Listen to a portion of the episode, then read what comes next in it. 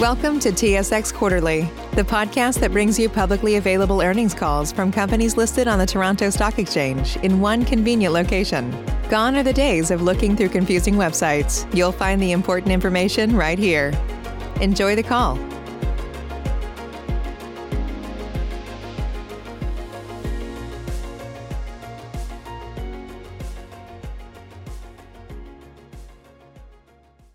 Welcome to the Enbridge Incorporated First Quarter 2021 Financial Results Conference Call. My name is Julie, and I will be your operator for today's call. At this time, our participants are in a listen-only mode. Following the presentation, we will conduct a question-and-answer session for the investment community. During the question-and-answer session, if you have a question, please press star one on your touch-tone phone.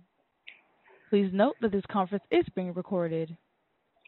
I will now turn the call over to Jonathan Morgan, Vice President, Investor Relations. Jonathan, you may begin. Thank you, Julie. Good morning, and welcome to the Enbridge Inc. First Quarter 2021 Earnings Call. Joining me this morning are Al Monaco, President and Chief Executive Officer, Colin Gruending, Executive Vice President and Chief Financial Officer, Vern Yu, Executive Vice President, Liquids Pipelines, Bill Yardley, Executive Vice President, Gas Transmission and Midstream, Cynthia Hansen, Executive Vice President, Gas Distribution and Storage, and Matthew Akman, Senior Vice President, Strategy and Power. As per usual, this call will be webcast, and I encourage those listening on the phone to follow along with the supporting slides. A replay of the call will be available later today, and a transcript will be posted shortly after the call.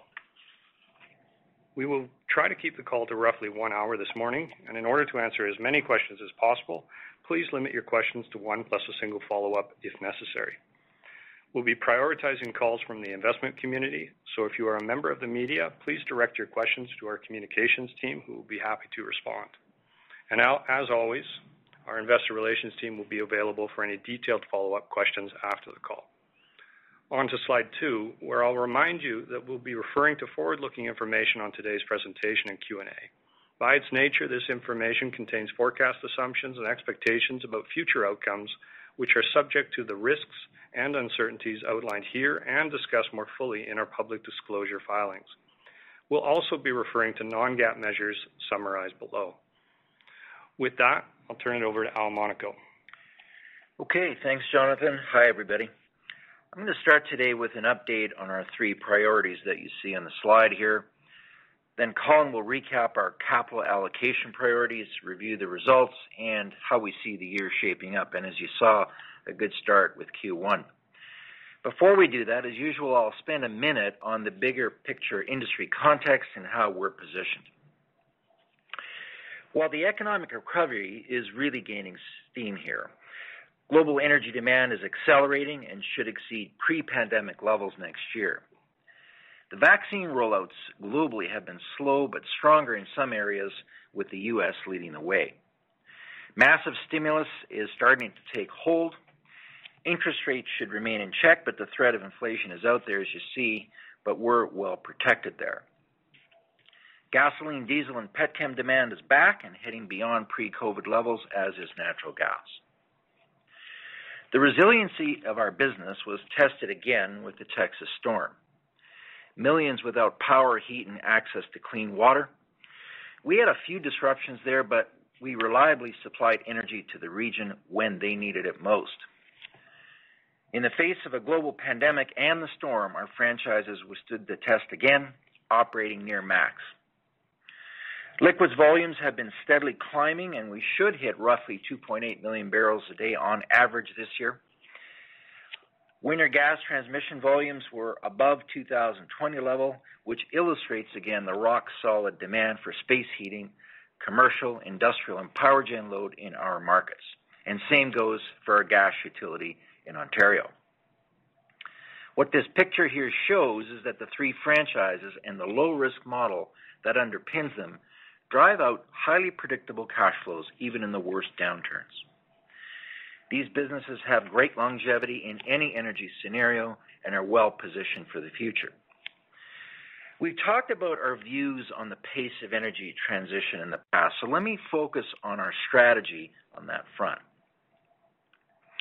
We see the transition as an opportunity on several fronts, and here's why. First, global energy demand is going up, led by Asia and developing nations. We think that North America's tremendous low-cost resource potential, combined with a clear pathway to reducing emissions, will be a true differentiator in terms of supplying reliable energy to feed global energy growth. That's why we're focused on expanding export infrastructure, and I'll come back to that later. For us, reducing emissions provides an opportunity by modernizing our assets. We've developed a strong renewables platform with a big portfolio of opportunity. We're excited about the next frontier of low carbon growth as well. And the one thing that's common to these opportunities on low carbon is transportation, distribution, and storage. So our assets will remain critical.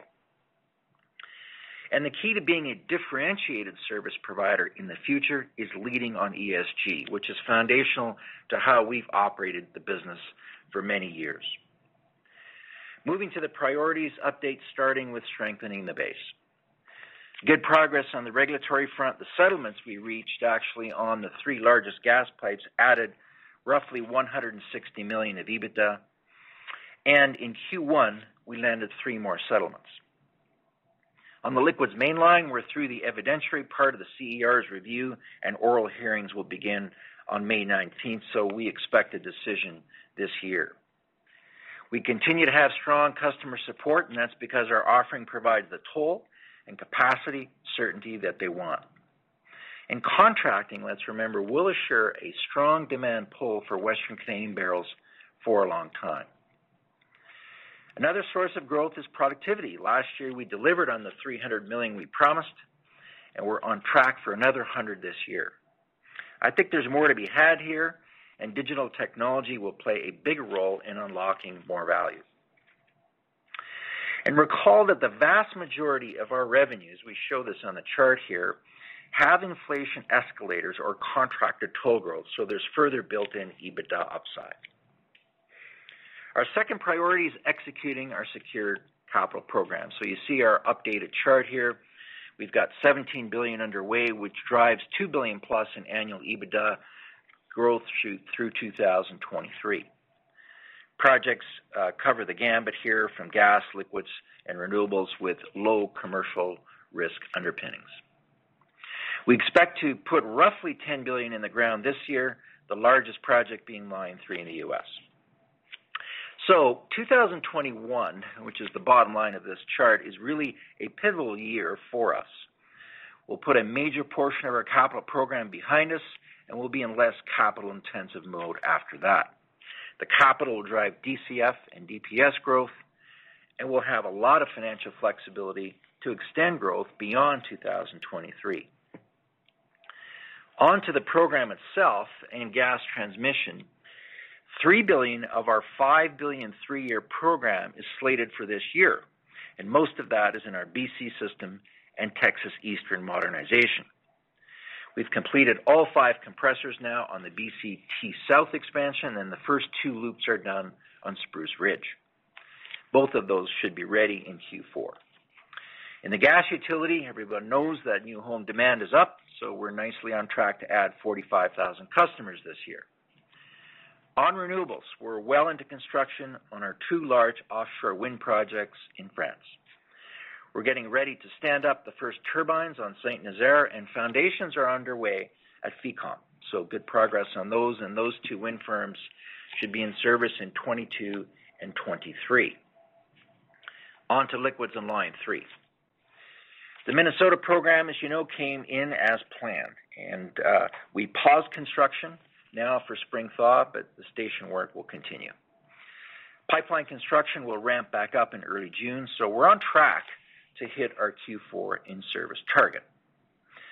Community support continues to be very strong here, and one of the success stories is the collaboration with local tribes on the cultural survey, environmental measures that we worked on with them, and our economic partnership.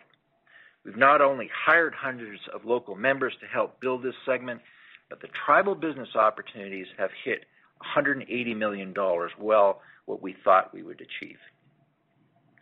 Once the U.S. segment is in service, we'll start collecting the 93.5 cent per barrel surcharge on mainline volume. And that translates to about 200 million in Q4 this year, and that should ramp up further in 22. Moving to Line 5 and the associated Great Lakes Tunnel. Now, it's important to remember how Line 5 originally came about. It was built in 1953 to avoid moving crude on the water. The 540,000 barrels per day that we move is essential to Michigan and the entire region. It heats homes, fuels airports, and provides petchem feedstock that industry and consumers ultimately rely on. And you get a sense of that uh, with the picture we're showing here with all of the attachments to key markets. The pipeline is the safest way to get that energy to the region. There's no practical alternative, and that's been studied over and over by independent experts, including the state's own report in 2017. Even if they were available, adding trains, trucks, and barges doesn't make sense, especially from an environmental and safety point of view, not to mention reliability and higher consumer costs. We understand the need to protect the Great Lakes, and that's why we've committed to build a tunnel to reduce the risk to as near zero as humanly possible. And just to reiterate, we intend to continue to operate the line, and certainly we're in compliance with the easement and the law. PHMSA has validated the safety of the line, and both the court and the state have agreed with that as recently last, as last year. The courts are reviewing the state's challenge to the pipeline, and that's going to take a while, so no decisions in our view are imminent. Affected parties, including surrounding states, industry, and governments, are supporting our position. And we've finally been able to re-engage the state through the court-ordered mediation. Now, the obvious solution here, again, is the tunnel, which we've been moving forward on diligently despite these challenges from, from the state. We filed regulatory applications uh, on the tunnel, and we received one, and the other two are in progress. We finally uh, we finalized the design, and we're now bidding out construction. The next slide brings all of what I've said so far together in our three-year outlook. Embedded revenue, productivity, and optimization measures will drive one to two percent annual DCF per share growth. The secured program adds another 4 to 5, so call it 5 to 7% growth through 2023 on average. Beginning in 22, the increased EBITDA from these two categories should give us five 5 billion-6 billion of invested investable uh, capacity annually. So that's the story through 2023. So let's summarize the growth hopper beyond that. This map you see here inventories our organic opportunity set across the footprint. I won't go through each of these, of course, but there's two main takeaways. First, our diversity and positioning of assets gives us multiple avenues to grow, whether it's liquids, gas transmission, gas utility, and gaining more traction renewables. Second, a good chunk of our organic capital is ratable. Gas utility growth at one to one and a half billion a year, gas transmission, call it one billion or more, and low capital intensity expansions on our liquid system. There's enough organic opportunity in the hopper to absorb most of the five to six billion of capacity. On that, though, we'll be disciplined in how we allocate capital between businesses and other options, including share buybacks.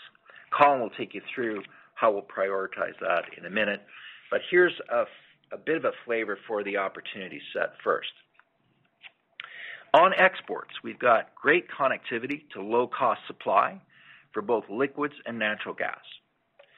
On the crude side, our heavy oil full path from Western Canada to the Gulf allows us to capitalize on growing heavy demand and, of course, the declining global heavy supply outlook for heavy. We're developing a terminal to aggregate barrels and provide bundle full path service to the Gulf. Interest is building on our Houston terminal, and we recently acquired prime storage assets that link to our Cushing position. And we'll leverage the Seaway distribution system into the Gulf refineries. SPOT is moving along. There's an anchor customer, as you know, and MARAD's approval is expected later this year. On the gas front, we're very bullish, as you know, given uh, its load following capability and base load capability for that matter. But we also see it as a great enabler of society's lower carbon goals. Gas will be critical to achieving renewables targets, and with that, green hydrogen. We're already a major player in LNG exports, feeding Sabine, Freeport, and Cameron. Venture Global is progressing their Calcasieu Pass facility, which will feed through our Cameron extension, and that's on track for Q4. We're set to supply the Plaquemines project off TETCO once they FID. NextDecade has now differentiated their Brownsville project from an ESG perspective, and that was great to see. And they could reach FID on Rio Grande as early as this year. And of course, we acquired the Rio Bravo pipeline project that will feed the terminal. Also in Brownsville, Texas LNG received their FERC approval recently, and we're working with them on providing supply via Valley Crossing. Turning now to renewables. Over the last two decades, we've built up a solid renewables business with development and operating capabilities. We've got 3,600 megawatts gross of North American onshore and European offshore renewables. In addition to St. Nazaire and Fécamp in construction, we've kicked off Calvados in Q1, so that's another 1,400 megawatts underway. Each of these should earn solid mid-teen equity returns. We also saw an opportunity to recycle some offshore wind capital by monetizing interest at good value to the Canadian Pension Plan, and they're a very strong partner for us. So we're focused on expanding the footprint in Europe, anchored by Maple Power development and our EDF partnership. There's over 3 gigawatts under development. You can see that in the chart here, including late-stage projects in France and a very large expansion of our Rampion facility in the U.K. We're also developing floating wind, which will be the next offshore frontier. France itself has big plans to grow offshore wind, and floating will be part of that. We're going to pilot actually the Provence project south on the south coast of France, and it's moving through a regulatory process right now. Another growing part of our renewables business is self-powering in North America. This does excite us uh, because it marries up our liquids and gas business with our renewable capability. A couple of weeks ago, we put Alberta Solar One into service. That's a 10.5 megawatt plant, which will provide zero emission power to the main line. And earlier this week, we sanctioned phase two of our liquids program. So that's another four projects along our system in the U.S. Midwest. And recall Texas Eastern our Lambertville project went into service last year, and this month, Heidlersburg Solar will go into operation. There's three more gas solar projects on Bill's system in the queue, which should FID later this year. So we're really pleased with how our renewables business has developed. We've got more than enough in the hopper where we don't need to chase projects in this frothy market. I'll close off my update on longer-term strategic investments in low carbon assets. Now, this is not about taking flyers. It's about developing our capability and proving out technology within our low risk business model. And our early start a few years ago in our utility has put us ahead of the curve. In Ontario, we're in the middle of a two stage pilot. On stage one, we built a power to gas facility that converts off peak renewable power to hydrogen to manage grid stability. Stage two, which we're now starting up, blends hydrogen into our gas stream. More recently in Quebec, we'll source renewable power to generate hydrogen and blend into the network there. On RNG, we have six projects in operation or in construction, and as you saw, we just entered a partnership with Comcor and Walker Industries to develop projects across Canada. Finally, the biggest opportunity may in fact be on CCUS. We're very encouraged by both the U.S. and Canadian government policy actions.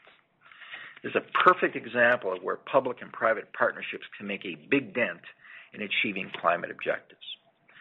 We do have our eye on a potential CO2 trunk line in northern Alberta to support our customers' capture efforts.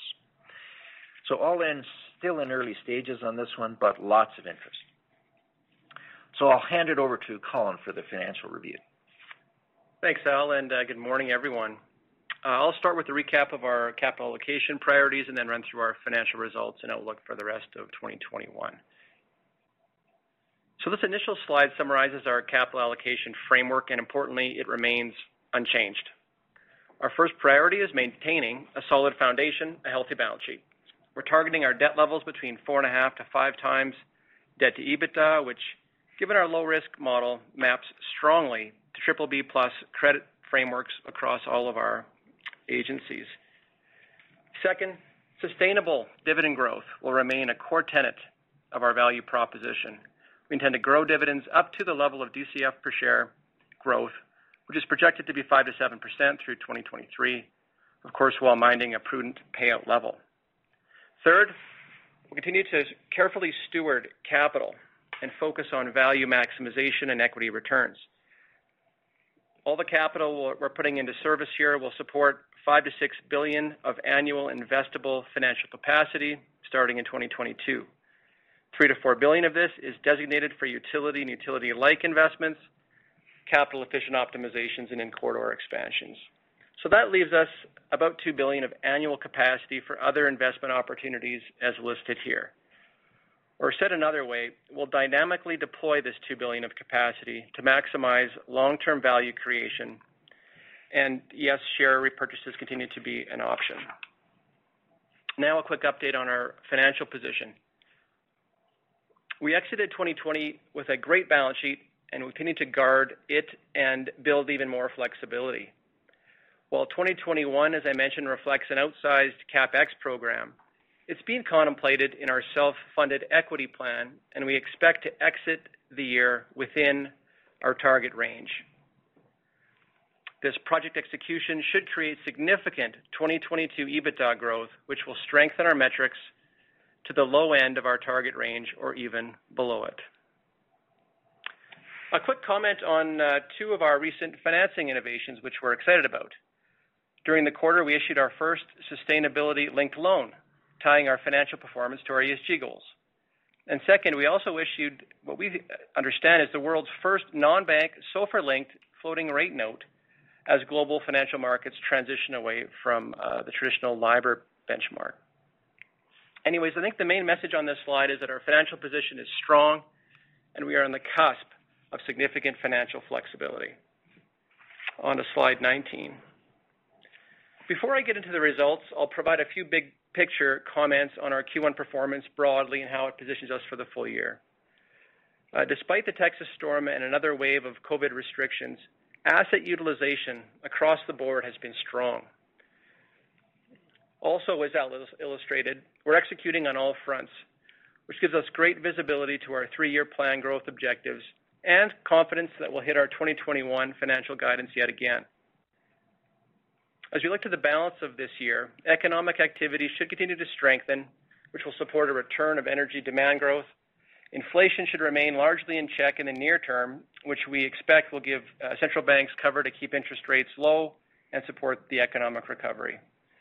In any event, we're well protected against rising inflation should it occur, with more than 65% of our EBITDA streams benefiting from built-in escalators commercially. Foreign exchange, the U.S. dollar exchange rate that is, is likely to remain a headwind for the remainder of, of the year, but our hedge program gives us very good protection there. In 2021, for example, we're about 90% hedged on an earnings basis and about 65% on a DCF basis in the 128 uh, exchange rate area. And we saw the benefits of this program in, in Q1 which is a, uh, a good segue to the quarter uh, results on uh, slide 20. Adjusted EBITDA was 3.7 billion, while DCF was $1.37 per share. And we think that's a great outcome considering Q1 of last year was a tough comp with exceptionally strong and largely unaffected results uh, pre-pandemic, whereas this quarter endured the pandemic, the February Texas storm, and a weaker exchange rate. In terms of the storm effects, uh, briefly, uh, if you're interested, our utility-like business model once again shone through and insulated us from significant impacts. We had puts and takes around the edges, I would say, on a handful of assets, with the net result being immaterial, albeit slightly negative. That's mostly due to two things. First, we have a weaker EBITDA pickup from our DCP investee, which reported yesterday. Uh, however, there was no uh, cash impact to our distributions here.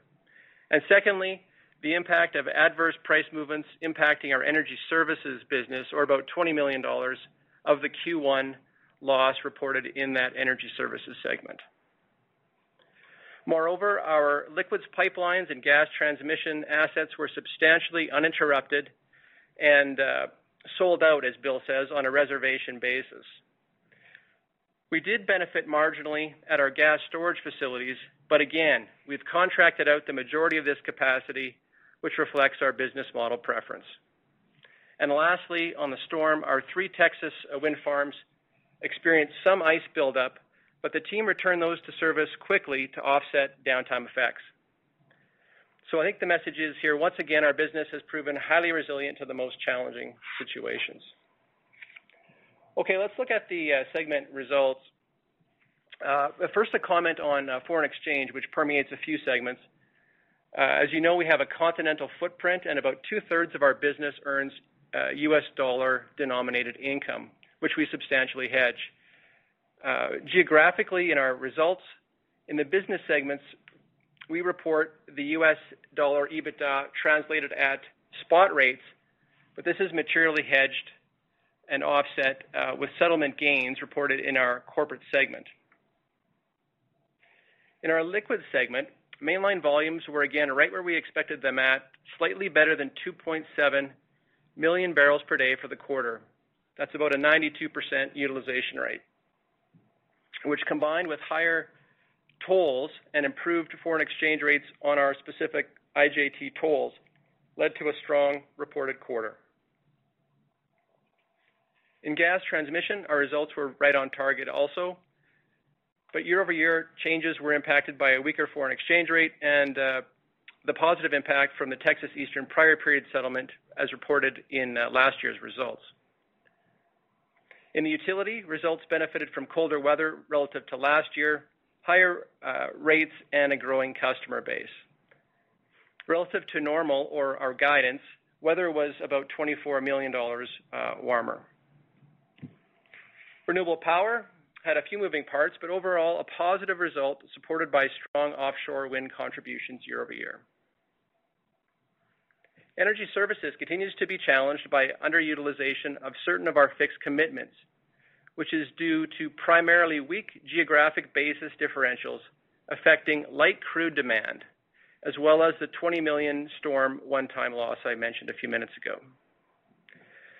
Eliminations and others contains the offsetting hedge settlement gains I mentioned, as well as strong corporate cost management performance. Maintenance capital is expected to pick up seasonally through the balance of the year, weighted to Q3 and Q4 as usual. The 2020 uh, reported number here was a bit of an uh, anomaly. Okay, on to slide uh, 21 for the bigger picture and how we see the full year shaping up. Because of a strong start, we're definitely ahead of plan for the first quarter. And While we're still cautious on the pace of recovery, we remain confident that we'll achieve our full-year guidance. As we look at the balance of 21, we have tweaked our own quarterly forecast slightly, but importantly, no change to the full-year outlook. I'll touch briefly on a couple of these tweaks. First, we're seeing a more concentrated crude oil customer turnaround season in the second quarter as producers and refiners advance their maintenance in anticipation of continuing demand pickup in the second half. This just boils down to timing, with the Mainline volumes expected to dip a little to about 2.6 million barrels per day, mostly uh, impacting light volumes, then ramping back up to achieve the same full-year outlook of approximately 2.8 million barrels per day on average for the year. And Second, lower energy service contributions will likely persist in Q2 and Q3 on weaker regional light demand and margins. Big picture, however, energy demand is picking up nicely. Our business, uh, businesses are performing well, and uh, we're confident in our full-year guidance. With that, Al, I'll pass it back to you. Okay, thanks, Colin. Just a quick recap here to end it off. First quarter came in strong and on track uh, for guidance, as Colin just mentioned. Execution-wise, big year at uh, 10 billion dollars going into service, which is going to generate a lot of free cash flow. And After 23, uh, very good hopper, as you saw, of in-franchise growth opportunities. Just more broadly here, though, you know, the best-in-class franchises we've got here have very good longevity and transparency to future cash, but they also position us to capitalize as we transition to a lower carbon economy over time. We'll continue to ensure a strong balance sheet and great flexibility. And Finally, as we uh, like to conclude, the combination of yield growth and capital appreciation here provides investors with a very attractive value proposition, especially as we move into a very robust economic outlook. That concludes what we want to say uh, formally. We'll move to the Q&A, uh, and given we're in different locations, I will quarterback this and uh, hand off questions as, as required. So over to the operator. Thank you. We will now begin the question and answer session. If you have a question, please press star one on your touchtone phone. If you wish to be removed from the queue, please press the pound sign or the hash key. If you are using a speakerphone, you may need to pick up the handset first before pressing the numbers. Once again, if you have a question, please press star one on your touchtone phone.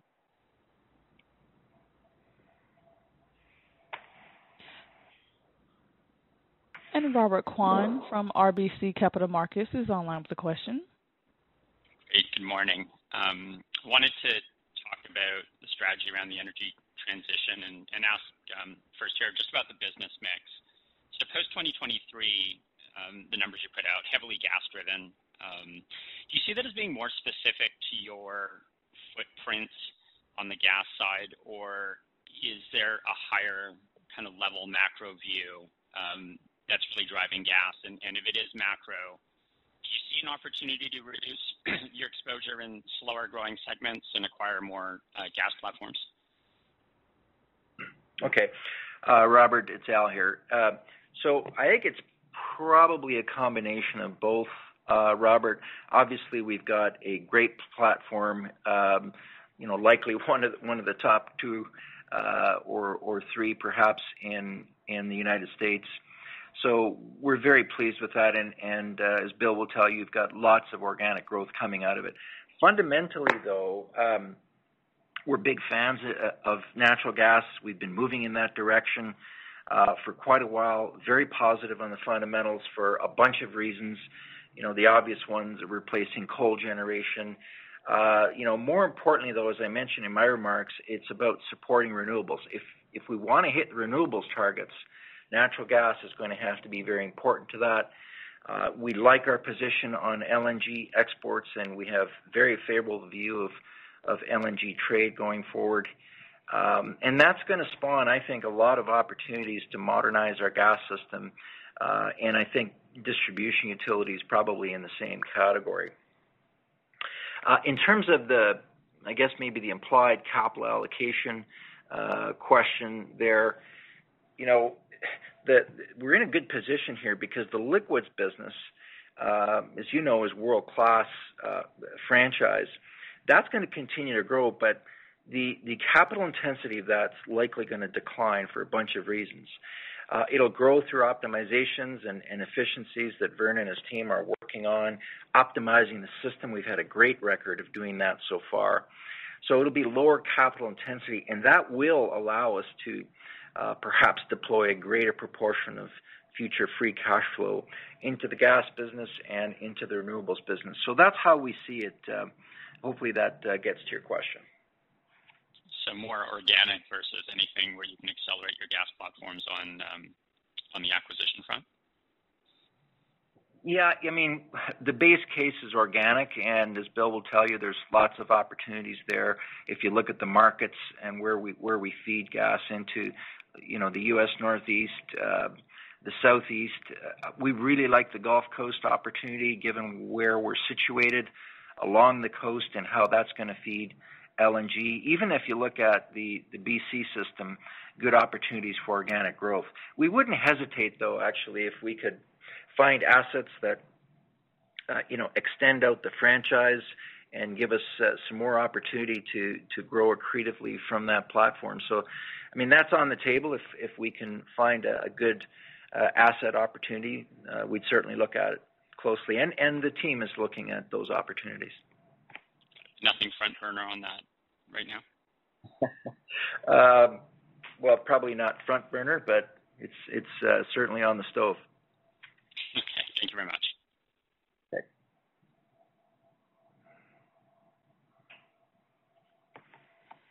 We have Jeremy Tonet from J.P. Morgan online with a question. Good morning. Morning. I just want to start off with uh, the carbon capture, if I could here.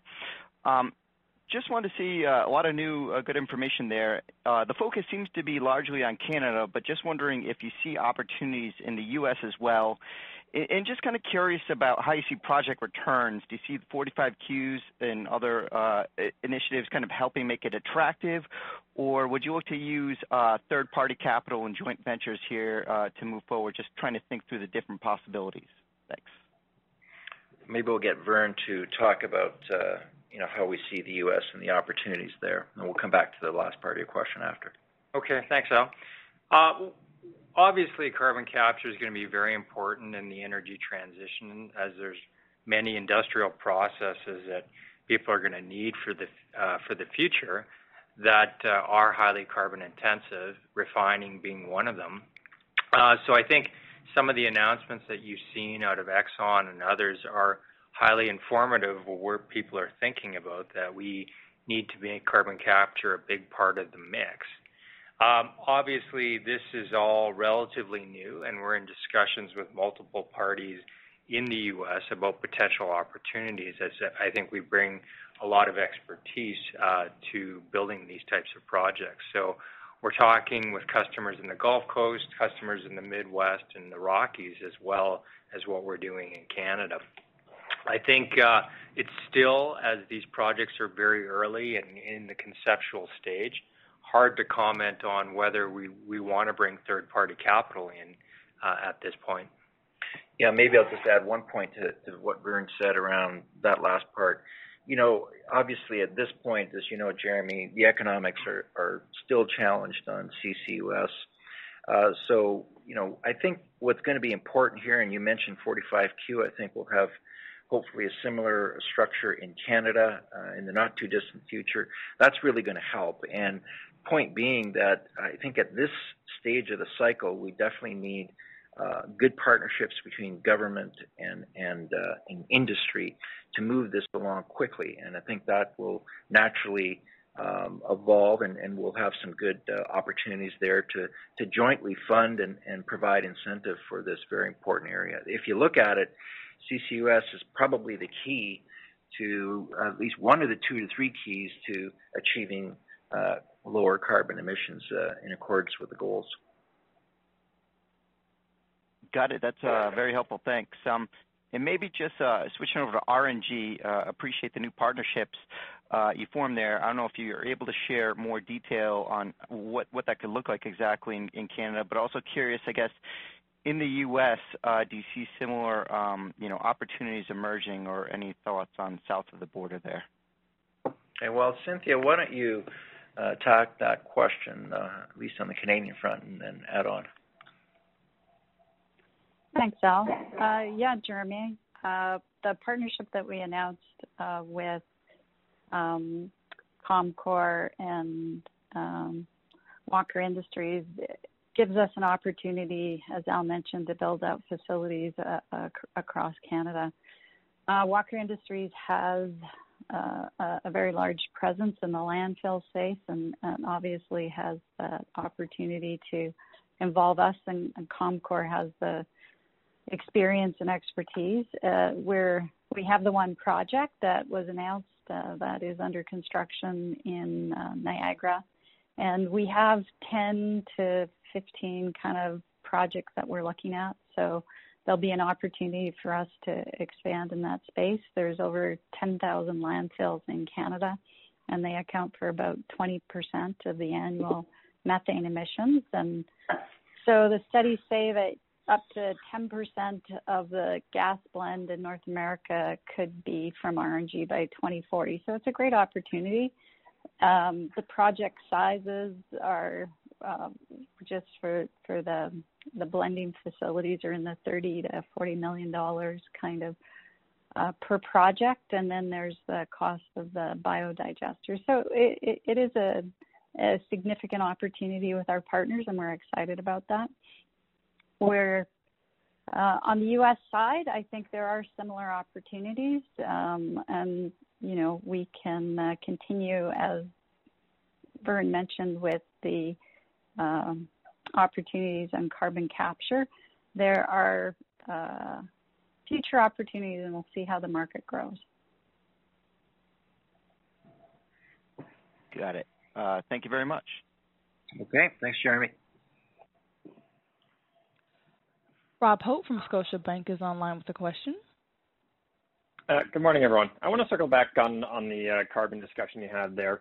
Um, you know, maybe some just some additional color on where eventually you would like to dabble into the uh, value chain, whether it be largely on the uh, on the trunk line, as you mentioned in northern Alberta, or you know if there is you know sufficient government support, you know could you go upstream or downstream there on the carbon side? Well, Rob, um, Vern can add on here, but essentially the way we're looking at it is it, you you you got it. I think. I mean, the trunk line is probably where uh, we're naturally um, fitting, and we've got expertise in that area. And so th- there's really no issue there. That's the obvious one. But I do feel that uh, we have the capability as well to move upstream. And so collaborating uh, with uh, governments and importantly our customers on the capture side is a possibility. Certainly on the downstream end of it, on, on the storage side, uh, that's also something that we have great capability at.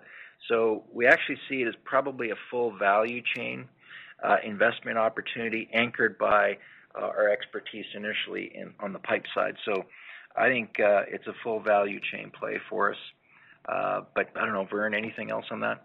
No, I think you've captured it well, Al. Um, the, that I think our customers are looking for potential partners to, take uh, part in the full value chain.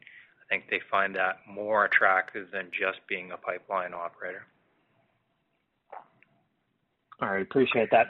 And then, yeah, I appreciate the comments on line five and, you know, acknowledging the kind of the, you know, deadline next week.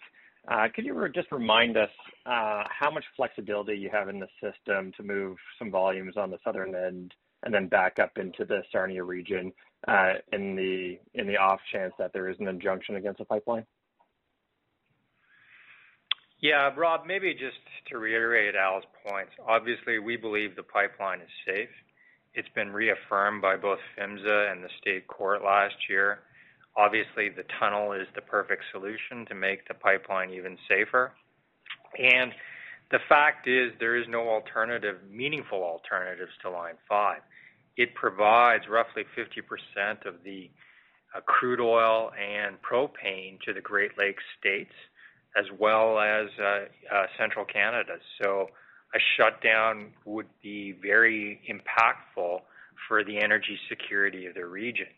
We do have a little bit of capacity that we can provide through Line 78, but it's not going to be enough to meet the energy needs of the Great Lakes region. So I think that's why we believe it's in the best interest of everyone for us to get on with building this tunnel. Yeah, Rob, you know, just to add on one quick point to that, um, you know, th- that whole area in the corridor is pretty full up. If you look at, uh, you know, uh, capacity maximization on all the lines. I mean, you just can't take 540,000 barrels a day out of the market and not have bad things happen. Uh, you know, ultimately to consumers and you know, petchems and and uh, refineries. Uh, it's just a very bad outcome. So, like he said, you know, maybe at the very small margin, there's a few things that you can reroute, but it's not going to make a difference uh, to shutting down the line. Thank you.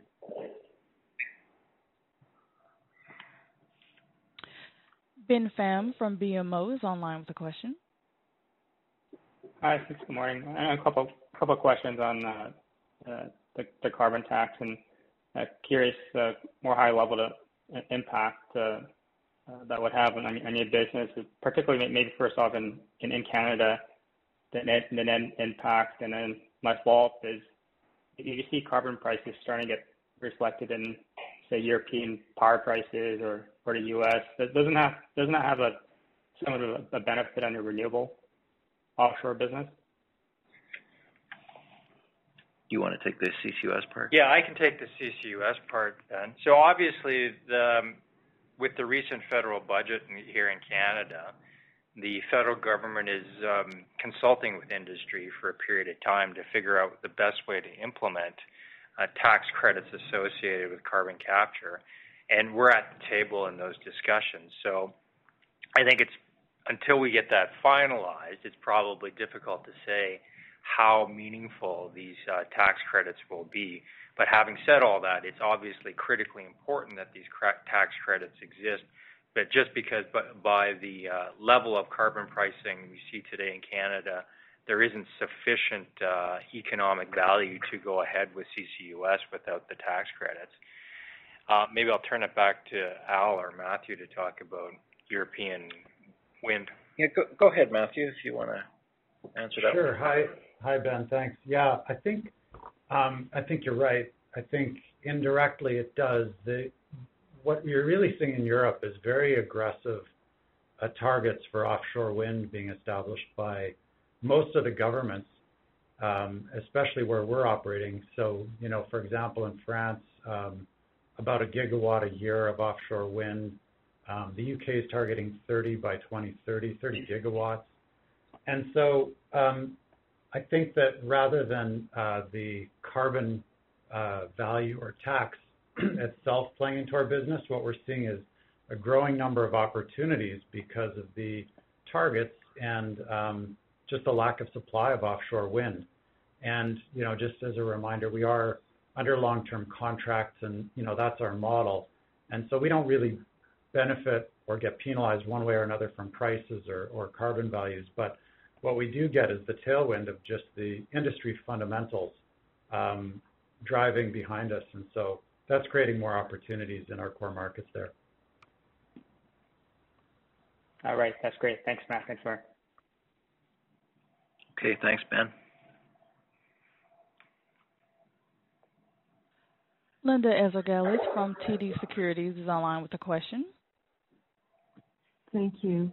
Um, With respect to the energy transitions that we're seeing underway, um, not only are um, certain parts of the value chain increasing in importance and services, but I think also how your assets are being used might change. So I'm wondering how um, what sort of implications there might be for your uh, pipeline recontracting, especially as it relates to your U.S. Uh, gas transmission and some of the settlements underway long term. How you might invest in connectivity, Um, and other uh, linkages uh, between the natural gas and power markets, uh, for which you have capabilities already, is my understanding. And also, how it affects um, your utility um, evolution long term. If you can comment on how you're thinking about repositioning the usage of your assets, and the opportunities there. Hmm. Okay. That's a very good question, Linda. Maybe on the first, there's a lot there on the first part of it. Maybe I'll get Bill to uh, give his views on on that, and then we can shift to uh, Cynthia. Sure. Uh, so thanks, Linda. You know, there is a lot in that question, and I think um, the best way for me to think about this is all of these efforts are layering on top of what we already do. So, for example, you know, you ask questions around you know, how are we um, providing more services, perhaps along these lines to utilities. Well, we, you know, we're partnering very closely. As you know, most of our customers in the eastern half of the country are utilities. And you know they're trying to get out ahead of this, and they're big incubators uh, with regard to um, you know, any any of the greening that we're doing. So RNG, hydrogen, all of those present really good partnerships kind of for the medium to long term. And and just as an advertisement for for Cynthia's business, I don't think anybody is as far ahead on this stuff as Enbridge Gas Distribution, so we're learning a lot there. Um, but then it also presents new opportunities for things like the the work that we're doing with our LNG terminals or the terminals that we're serving. And NextDecade's a great example of that, where they are truly out front in trying to produce Um, and load green cargoes, and we will be a major part of their efforts. So uh, it's it's kind of like when Al was talking earlier, my vision of this is that it's soaking into every corner of our business, whether it's modernization or new infrastructure. And I know that's kind of high level, but I'll stop there. Anything to add, Cynthia? Sure. Thanks uh, for the question, Linda. I think, as Bill mentioned, I'll just add that we are positioning ourselves to support the energy transition in our utility. So, in addition to the projects that Al highlighted, and that was in the deck on the RNG and hydrogen side, looking at how we can optimize their infrastructure there. We're also working with municipalities, home builders, and the electrics uh, to really optimize the existing infrastructure. Part of that is tying into some and supporting some pilot projects in other areas such as like geothermal or solar. But the the key that we know is that our assets are used and useful now, and they will be into the future as you know the resiliency that our assets bring is is pretty critical. So we are a really great part of that energy transition, Um, and really can provide that uh, foundation and investment for the future for the platform because there is that, uh, as Al mentioned in his remarks, that natural gas will support that energy transition. You know, Linda, I think this is uh, very interesting because from a strategic point of view, the way we think about you know the transition and what it means to our business is, obviously the infrastructure is going to be critical in any kind of pace of transition.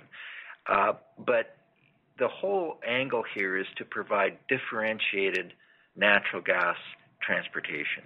So we know where we're headed in terms of lower carbon emissions. So our challenge is to find ways to ensure that what we're doing as a service provider is differentiated as well. And that will be a competitive landscape, and I think we're in good shape so far. Thank you. Uh, just as a follow-up, um, as it relates to the pace of energy transition, might there be an opportunity, um, and are you looking at any, uh, to potentially acquire or divest of assets or businesses to accelerate the transition in terms of even um, uh, augmenting your capabilities, whether it's to service or technologies or uh, buying late-stage development projects as well to uh, to accelerate uh, some of your opportunities? Yep, that's a good point. So strategically here, I think as the team has just gone through, we've got some pretty good capability, and I think we're probably ahead of the curve. But certainly, you know, maybe acquiring some additional expertise, certainly being on top of the technology, is something that you know we're going to have to be thinking about to round out. I mean, the partnership that Cynthia mentioned is a good example where you know we've got opportunities with partners that bring value to the table. We bring value to the table, but certainly more partnering, perhaps uh, you know assessing technologies as we go will be part of the plan. I will say, though, that you know from a capital point of view, over the next several years, we're going to be very disciplined in where we put capital work. So I could see doing those kinds of things you're mentioning you know, at the edge or on the margin, but certainly, you know, size-wise, nothing that would really you know, be large capital intensity over the next two to three years anyway. So we'll be disciplined, but certainly bring up our capability, uh, as you mentioned. Thank you. Okay. Thank you. Robert Catellier with CIBC Capital Markets is online with a question. Hi, good morning. One more follow-up on the uh, carbon capture side. Um, I'm wondering if uh, you had an idea what a realistic development period is uh, for that type of project before you'd be in a position to submit applications. And um, further to that, other than clarity on um, the tax credits, what other regulatory or policy support do you think is needed to make these a commercial reality? Okay, Vern, why don't you take the development period and, and I'll come back uh, on the second half of this question there. Well, I think right now, um, Rob, it's uh, we've got some lofty goals here in Canada to reduce our emissions by up to 300 megatons per year by 2030. And the oil sands is, is a very obvious target um, to be a meaningful part of that um, CO2 reduction. So I know our customers are looking at all sorts of opportunities near, medium, and long term to meaningfully reduce the uh, carbon emissions that comes from those operations. I would say that CCUS is probably in the medium-term bucket. The technology exists, um, the infrastructure is buildable, and uh, it, the regulatory approvals would be similar to existing infrastructure where it would all be under the jurisdiction of the Alberta regulator, and that could be done in a, in a relatively uh, short regulatory process. So I kind of see these types of projects three to five years out, where the industry is going to, where the upstream guys in the very near term are going to be focused on even quicker solutions, such as using more solvents and how they uh, potentially change over from um, more carbon-intensive sources of energy for SAGD to less carbon-intensive energy uh, sources for SAGD. But the the opportunity set here is, is very large, and there's lots of different uh, irons in the fire. So I think, Rob, we shouldn't underestimate the you know the the need to move along on the incentive front and funding front on this one. But uh, actually, the the other part of this that needs to be developed is more to do with let's call them some of the regulatory issues, environmental issues with storing uh, whether you, whether you store it, sequester carbon, or whether you apply it to EOR. Uh, you know, there's issues around, you know, who owns that carbon in the ground, uh, who's going to monitor it, what are the regulatory implications. I think there's a, a whole stream of work here that's got to happen on the regulatory and environmental front. So that's another thing that we see that has to move along. Yeah, that was really uh, the, the genesis of the question. I just try to get a sense of how much uh, other work is uh, still out there other than the uh, well, clarifying the credits. And then, yeah, I, th- I, think I think we're there. I mean, EOR's uh, CO2 for EOR is already in place. I think that's fine. But if you're just looking at sequestration, uh, you know, those regulatory issues will need to be sorted out. Al, can I add one more piece there? Yeah. Hey, Robert, on the on the tax credits, I just had a small tweak here. You know, I think that the the go-to tax incentive, you know, both sides of the border is being uh, a tax credit, but you, you've got to be basically taxable to use it. So I think if if if policy were were tweaked to make those accessible to a broader group of taxpayers, I think you know more capital would form in this space. Okay, that's a good point. And uh, I did have a question on the mainline contracting. Um, you know, obviously there, there's some uncertainties or to some pipeline um, issues that you're well aware of, DAPL, Line 3, Line 5. But on the other hand, you do have some more clarity with respect to, um, yeah, that came from the cancellation of the Keystone XL. So how are those three things impacting commercial um, discussions with shippers, or is it pretty much the uh, same as the last update? Well, I think everyone's working through the CER process right now. Obviously, as Al mentioned, we're about to head into the hearing, so the focus on all parties is to uh, support their efforts in the hearing. We still uh, have very strong support from shippers. We're over 75% of the volumes that move on the main line today are supportive uh, of contracting. We believe we've got a very strong regulatory case on why contracting should be allowed and that our tolls are just and reasonable. I think uh, if you look at our reply evidence uh, that was filed in late April, I think it's very meaningful, and I think we, we feel quite good about our prospects in the hearing. So let's get through that phase first. Okay, thanks a lot. Okay, thanks, Rob. Shneur Gershuni from UBS is online with a question.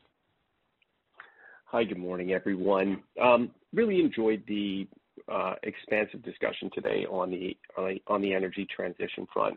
Um, I was just wondering if I could sort of ask a big picture question, kind of from a different angle.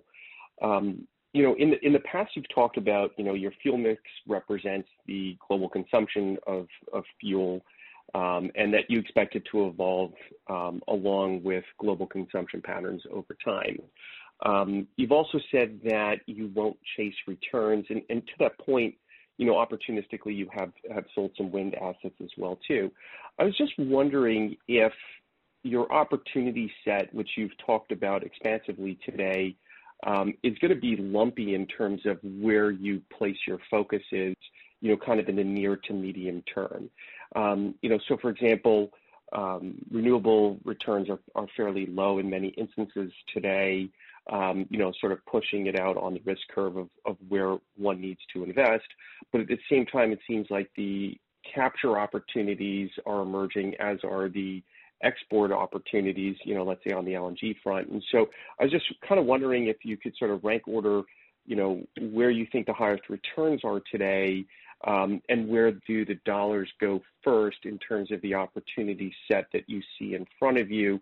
Um, you know, is it gonna be something like investing uh, even further with NextDecade into the actual LNG project or with Lake Charles project?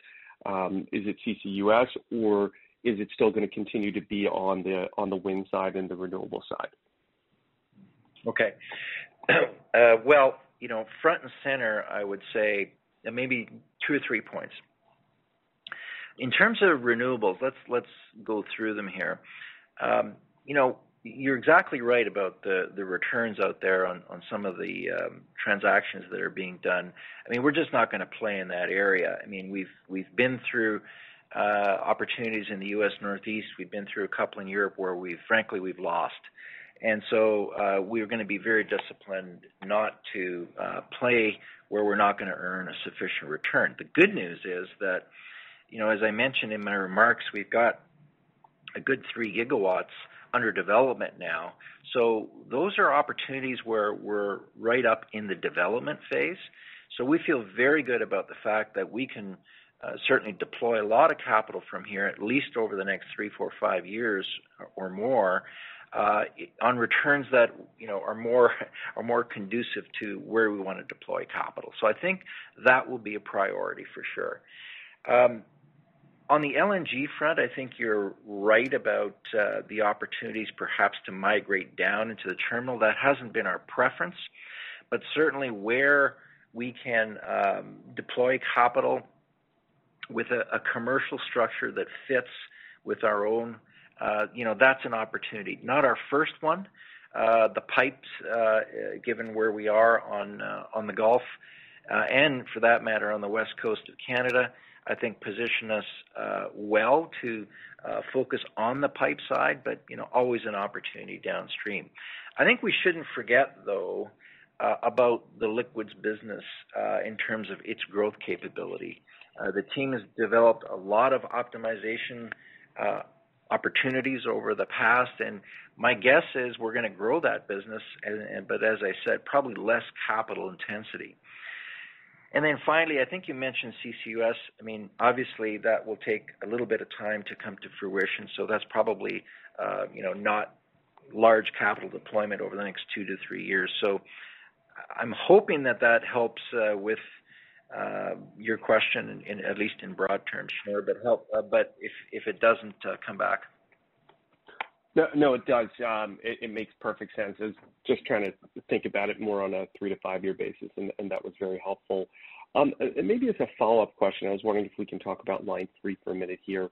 Um, you know, the in-service date uh, sounds to be like early uh, fourth quarter, um, and I understand that you're you're not able to construct between now and June 1st um, due to the previously uh, set construction schedule.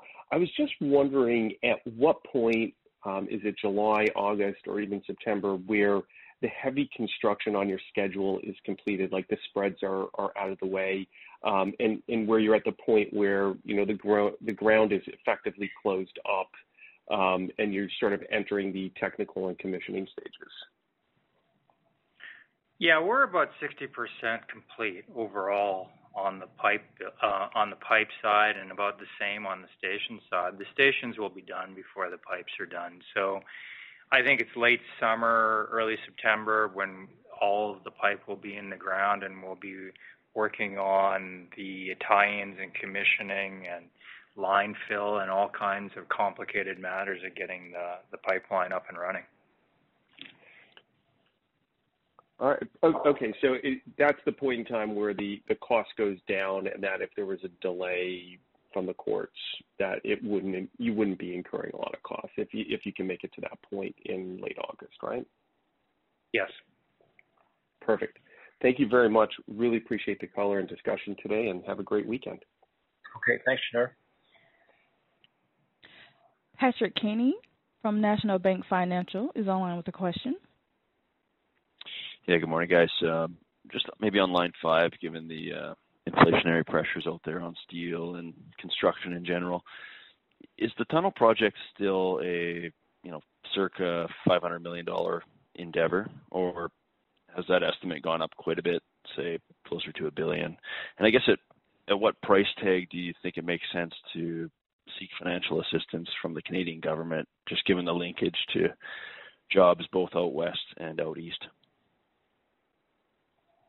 Yeah. So Patrick, the the cost estimate we did originally for the tunnel um, made a whole host of assumptions before a lot of engineering work was done. So now we've done the geotechnical and completed the um, engineering design for the tunnel, which we announced in the quarter. Uh, so the next step is to go out to uh, contractors and suppliers for for bid. It's too early for us to give you a better estimate of the cost of the tunnel, but it is fair to say, in all likelihood, the cost will be higher.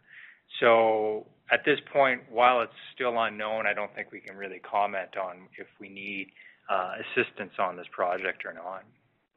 You know, generally, though, Patrick, in terms of government support, that's not how we're looking at things today.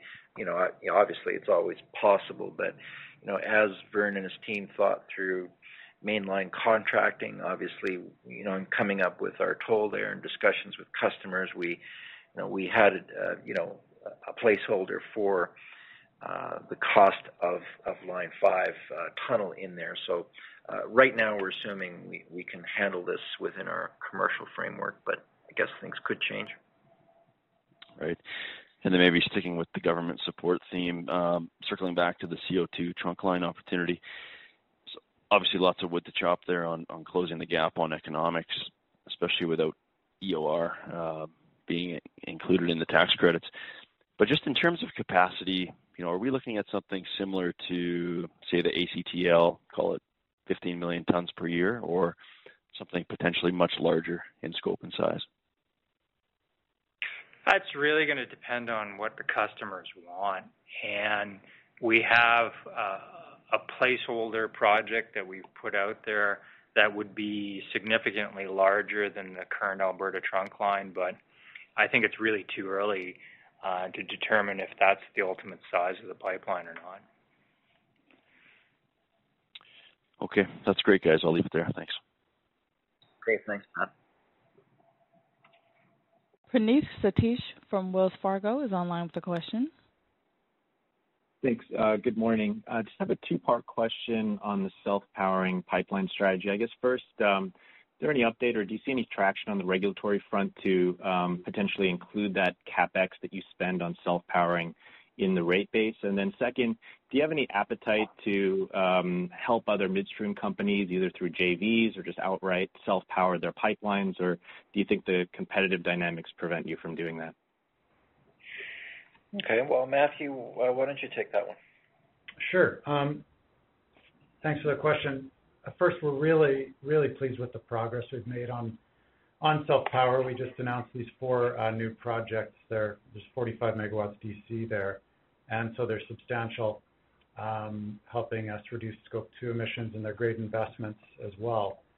Um, you know, we feel like we do have some significant advantages uh, here. Um, We obviously have a big electricity load ourselves, and the development expertise and also the operation expertise. Um, people forget about that, but I mean, these aren't just small pieces of equipment hanging off your pipeline system. They're actual, they're actual power plants that have to be operated and controlled, and we have all those skills and abilities. So, yeah, I think there could be opportunities uh, for third party, um, and some of those could be uh, joint ventures even.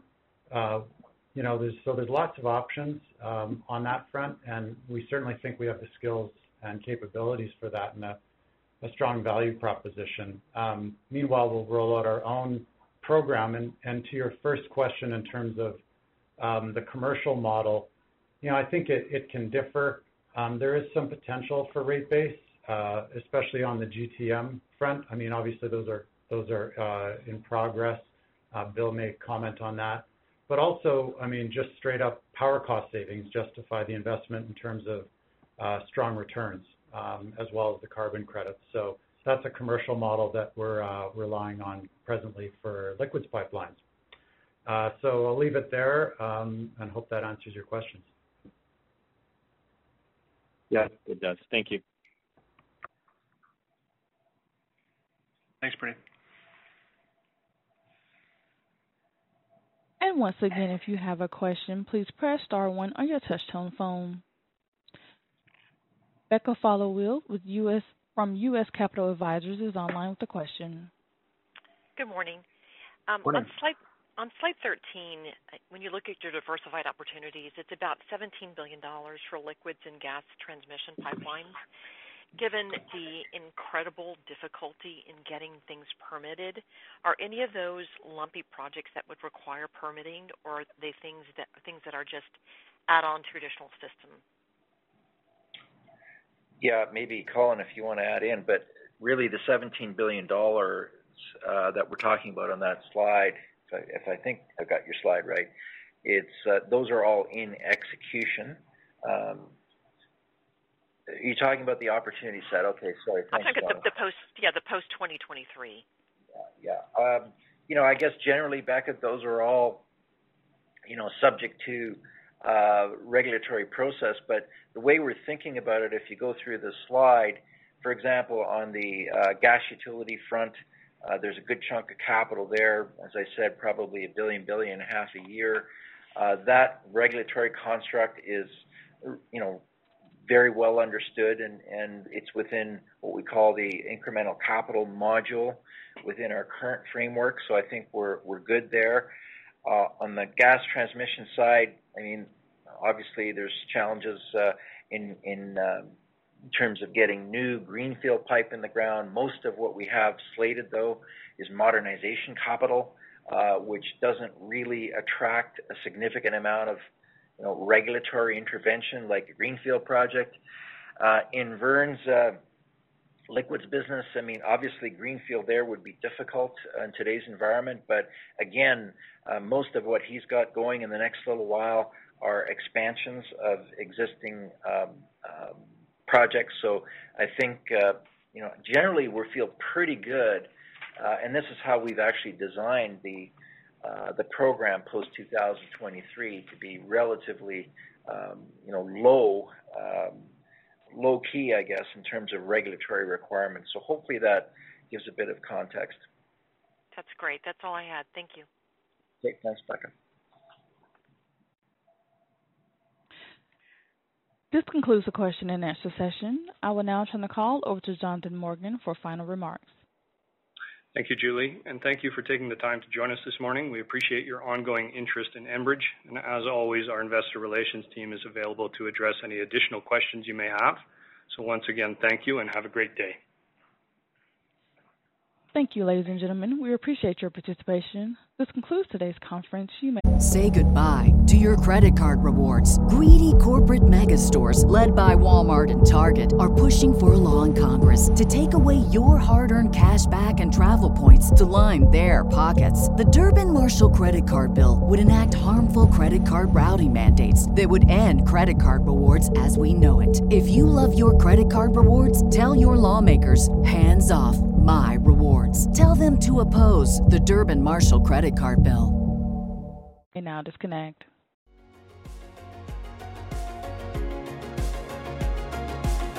Thank you for listening to TSX Quarterly. If you enjoyed the cast, remember to leave a good rating. And remember, for any additional inquiries, please consult the company's investor relations section on their website. See you next time.